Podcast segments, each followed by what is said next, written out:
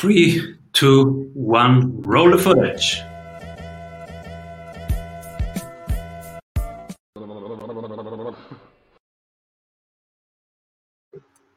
Welcome back to the Strategy Sprints podcast. I'm Simon Severino, your host. And my guest today is the Chief Investment Officer for Birmingham Angels Cityside Ventures in Michigan. Welcome, everybody, David Weaver. Thank you, Simon. Cool to have you here, David. You brought a ton of insights, both for the CEOs and for the investors listening right now. So I'm excited. And tell us a little bit, what are you currently up to? Um, well, we we uh, started uh, just recently a fundraise for the Great Lakes Angels Fund. It'd be a $10 million early stage fund to also put um, early capital into uh, companies that um, might be some of the same companies that Birmingham Angels will be funding. Uh, we're true seed investors. Many of the deals we're looking at uh, don't have to be just in Michigan, but they are normally pre-revenue, early stage companies where angels are desperately needed to help them get that first capital and get to market. So we're in the midst of doing that, and also um, starting to um, launch uh, SidePitch, our software for um, collecting deal information. is a, a venture management system that allows um, entrepreneur um, systems, um, startups, and angel groups and stuff like that to process deals much faster so they can get capital faster and execute rather than keep chasing the money. So tell us about your current fund. What's what's the size and who who are you looking for? Um, it's it's a ten million dollar fund. The minimum investment in one unit is fifty k. Um, um, I have to be careful with security laws. We're not openly soliciting funding right now this way, but um, um, it's going to be in early stage technology companies. That's all we do is just technology companies in a lot of different sectors, from wearable technology to um, SaaS models, B2B, uh, life science companies, uh, agri-tech, a lot of different technology sectors we've seen on our website. And um, the, it would be coming from just accredited investors um, and uh, family offices that have the means to come into the fund and um, park their money there and ride in a fund like they would be in a VC fund. It's you know three to five years before there's an exit, so there's no liquidity until there's an exit, and then you share the upside of the exit.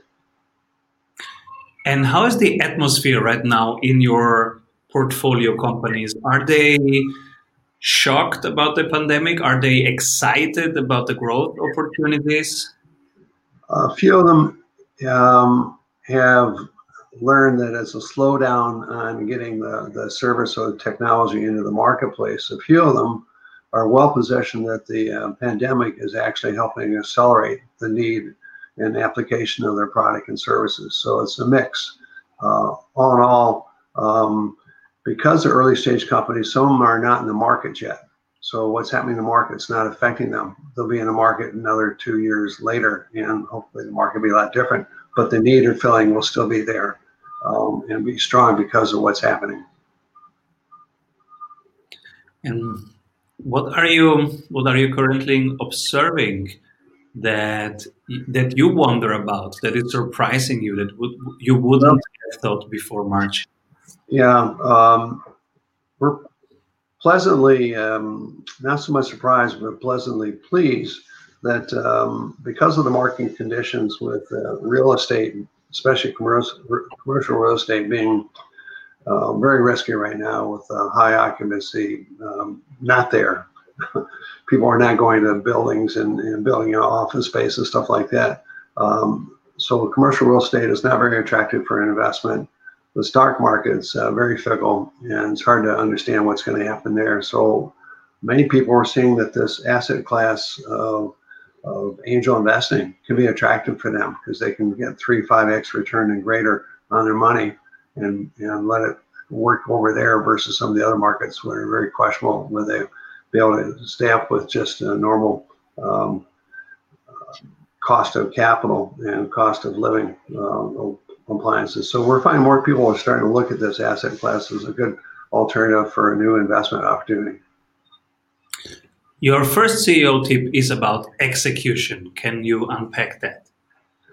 Yeah, um, I've served as a CEO in a few companies and been an officer in other companies. And my biggest recommendation on execution is really to assemble, depending on how large your company is that I'm speaking to in the way of the businesses on here, whether it's small LLCs, uh, privately held, or whether they're publicly traded companies, is really sur- surround yourself with either board of advisors or board of directors that add value or just not figureheads that look nice on your on your listing of who your advisors are, board members are, but people bring real value so that when you get ready to execute, you got some sounding boards. You want people with different industry experiences, like sales and marketing, operations, and finance, and so on, as advisors. So when you get ready to say, here's my rollout plan, you're sharing it with them, not really asking them to, to do your job for you, uh, but share what your thoughts are, and then they can help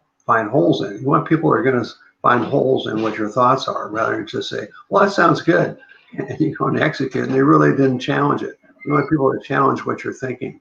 So make sure you find those kind of people and put them on the board. If they're not adding value, find a way to replace them. Put term limits on them as well, so that uh, they have to, you know, serve a time and you can get um, disposal of them easily because term limits if they're not doing the job. But really, uh, execution is is vital. I mean, all the startup companies we're investing in, we want to make sure they have a plan to go to market that we believe they can execute. And some of them have great technology, but they don't have anybody knows how to deliver it to the marketplace. That's a real shortcoming. And established businesses, your model has to keep changing every year with the dynamics. Customer comes first. You're not satisfying that customer in the way they want to get the product or service, you're going to be uh, superseded by people that can. Super excited about your second CEO tip that is about why the CEO matters. But first, one word from our sponsors. Hey, if you love what you are hearing, you will love our free masterclasses. Go grab them at strategysprints.com. Tell us about the role of the CEO and what you would look for.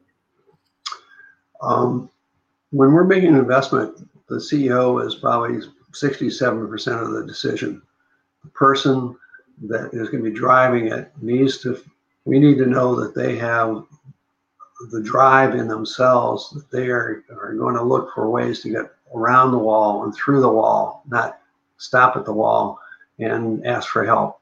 They have to be creative in, in solving problems. They have to have a, a history of um, showing the tenacity to uh, stay with something and persevere. Uh, they we don't want somebody who's just passionate about the work, but we want somebody that's uh, driven to do the job and get it done and understand that when they are raising money, they have other people's money. We're partners in your business with you.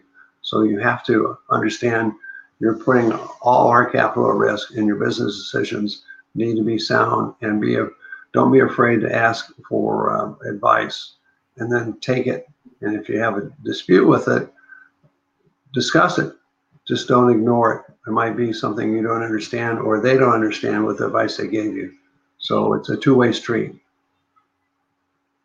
I literally am picturing this wall in front of my uh, of my eyes, and and and I see people who, when they see this wall, they just sit down and say, "Well, there's the wall." And then there are people who say, "Exactly, how can we get around it? Can we get over it? Can we? What can we invent?" But they would never stop seeking. And this is true. This is so true. And you wouldn't think that a CEO could be any different, but there are. And if you have enough experience like you have, but also we are seeing in our programs all the time CEOs that get stuck and they just sit down and say, okay, I'm going to wait until the pandemic is over. And then you realize mm, that's not that's not the way it works.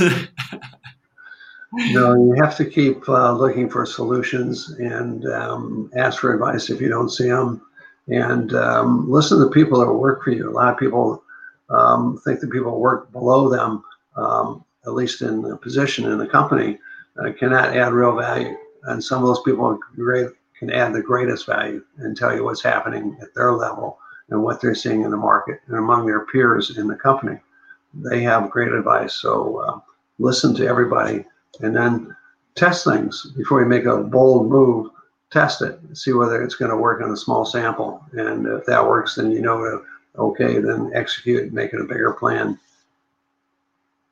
You have also wrote two CEO tips about for, for the investors. So on the investors side, how can we tap into the minds of others, the collective intelligence? Um, the greatest way to, to do that, I think, is to join a, group of investors rather than be a sole investor, unless that was your only career is full-time investing. Then you get smart by trial and error. a lot of errors normally before you get that successful. But in a group, the group intelligence is great for looking at, at deals. Um, and like we have a, a showcase uh, about once a month. We bring companies to uh, present uh, virtually now, and um, our members in the group have a lot of different industry experiences from not only automotive but uh, software, uh, life sciences, all kinds of different backgrounds and different disciplines in that. Um, and when they start asking questions, they ask it from their perspective and their personal background, stuff like that, that the other people on the on the call on the Zoom wouldn't think of. So that kind of group intelligence for looking at the opportunity on the business side with uh, the technology, uh, with the marketplace, with the hurdles I have to get through to get to the marketplace, all those things very valuable. So I, I would suggest investors get into an angel group.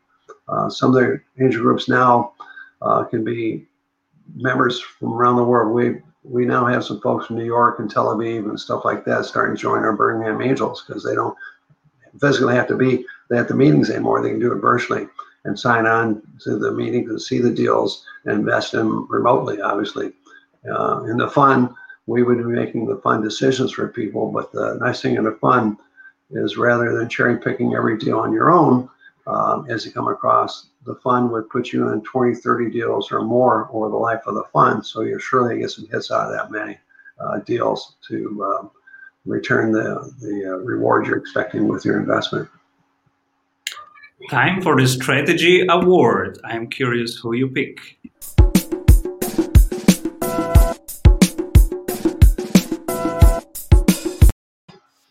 So you can pick only one person when everybody's thinking yeah. this person is sick. Actually, one of the companies we just invested in um, here in Michigan is called Fix My Car. It is a startup that is hiring um, mechanics that are freelance right now because uh, people are not going to dealerships for car repairs right now. It's so hard to book anything when you get there, all the restrictions stuff. So they're taking advantage of the uh, COVID um, uh, pandemic right now. And um, the founder of the company spent like two years making calls on uh, shops that are doing body work and, and service stuff like that, mechanics, and then um, has found that um, they're able to hire some mechanics that um, are not working full time in the body shops anymore or the dealerships anymore because of the slowdown of people bring their cars in, they have free time. Well, they can put time with this entity and they go to the people's home or office and fix it on the spot. It's fixed like the same day. and you don't have to call a dealership to make an appointment or a body shop, stuff like that. So he's getting a lot of business right now. They're launching in Texas, they're rolling out here in Michigan, some other states. And he's learned a good business model where they, the uh, mechanics are making more money doing this freelancing than they are. Some of the people have left their job and they're now working with this company and they're selling it uh, across the country. It's going to really catch on. Um, and uh, his model is that uh, he learned by spending a lot of time in the field, understanding what the issues are, and uh, people want to have things done. Right now, you have to stay home pretty much. You're homebound. So if somebody come and, and do a minor repair to your car and get it fixed for you within an hour or two hours, the same day, same morning, or whatever, what a life savings that is to people. And it's a great opportunity to make some money based on what's happening. And for it's a win win. The, the end user wins, the mechanics win, and he gets a cut on every deal as well. So the investors win. This is a wonderful example of how limitations make us creative. And uh, and even this might even be a model that stays also an interesting model post pandemic because it's so much it's a lean model. It, it yeah. it's so much more resilient and viable. And uh, well there's a company that does uh, replacing window shield windshields you know on cars wherever you are at the time you want and stuff like that. And made a whole business around that. And uh, the same thing can happen here. This can be a whole nationwide or international business people just hire these people and come right to where you are take care of your minor repair and you're off and running if it's a major repair They've also um, partnered with people that can bring up a trailer, haul the car to the nearest dealership where it can, or wherever body shop needs to get done. But they'll take care of it with one call. Everything's taken care of for you. Beautiful. Your second tip for the investors is around the number of deals. Can you unpack that? Yeah. Um, if well, Wiltbank shows that in a in a table I can send afterwards, but it shows the more deals that you win personally are in personally, uh, the greater the opportunity to have a, re, uh, uh a reward of uh, like 3.5 or 4x return on your money.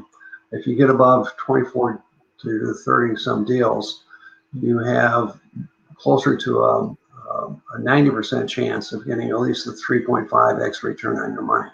So that's where a fund really helps on that. Otherwise, if you're in a group um, with depending how much um, uh, discretionary capital you have to spend every year, you might be able to do two or three deals a year if you put in 25 or 50k a deal into that. So it takes a long time to get that number of deals. Where if you're in a fund, one investment get you in all those deals for sure, and you have to cherry pick the deals. But the idea is, the more deals under your umbrella, the better. That's what venture funds do. Venture capital funds do. They do a lot of deals and uh, they know nine out of 10 uh, don't make it. The one out of 10 covers the rest of them. So um, we want to be in a lot of deals with our investors right now. Since September when we started bringing Birmingham Angels uh, September of this year, we did like about 14 deals. That's remarkable in a group uh, of our size, less than 20 investors have done that many deals. And so we know that some of these deals we're looking at right now probably have a window of maybe um, 24 months to an exit because uh, we found something that's really hot and um, we got in early. So it's always good. What are books or or audiobooks that touched you recently? I just recently picked up this book here. I'll, I'll show you. It's it's by uh, mm. the Drucker Foundation. It's called Organization Organization of the Future. It was published in 1997, but as I'm reading it, it's very relevant now. And it's a really strong book on, on leadership and understanding what's happening to organizations as we evolve. Um, I'm just started reading it recently, but I, I thought for the event today, it's a perfect book to bring up, especially for business people to read it, uh, or even um, entrepreneurs if they'd like to read that, understand what's happening in the industry um, in the way of organizations and leadership and companies. Beautiful. David, where can people stay in touch with you, read more about you? Um, there's a LinkedIn page. Um, look for David Weaver, uh, LinkedIn, and um, find me there. Also, uh, dweaver at citysideventures.com is an email. I'm glad to respond to folks if they like that. Or go to citysideventures.com um, as well. Thank you for this opportunity, Simon. Absolutely. And who should be my next guest? Um, there's a local businessman that I met um, many, many years ago that's been very successful. Um, he was managing a manufacturing operation in the in the area here. Um, as you might expect in Detroit, it was in the automotive space and uh, grew that significantly. Um, and then went on to acquire other different companies where he became um, majority shareholder in those companies, helped turn them around and sell them. Um, he's still doing the same kind of thing right now. His name is uh, Jonathan Rye, R Y E. Um, I think he'd be a great person to speak to. He's got a tremendous track record, been very successful. Um, he was got his, his sons who have been through U of M. Um, University of Michigan to join him in his entrepreneur um, endeavors. And um, he's been a very good friend. He was on my board of uh, Birmingham Angels, or excuse me, Great Lakes Angels when I started that in 2002. So um, it's been a very close friend, very successful. Thank you so much, David, for sharing your wisdom and your experience and your journey with us. Stay safe. All right. Keep rolling. Thank you, Simon. Avoid trying to do thousands of things that doesn't work. We have 274 templates for your business success. Reach your ambitious goals with one-on-one sprint coach. We double your revenue in 90 days.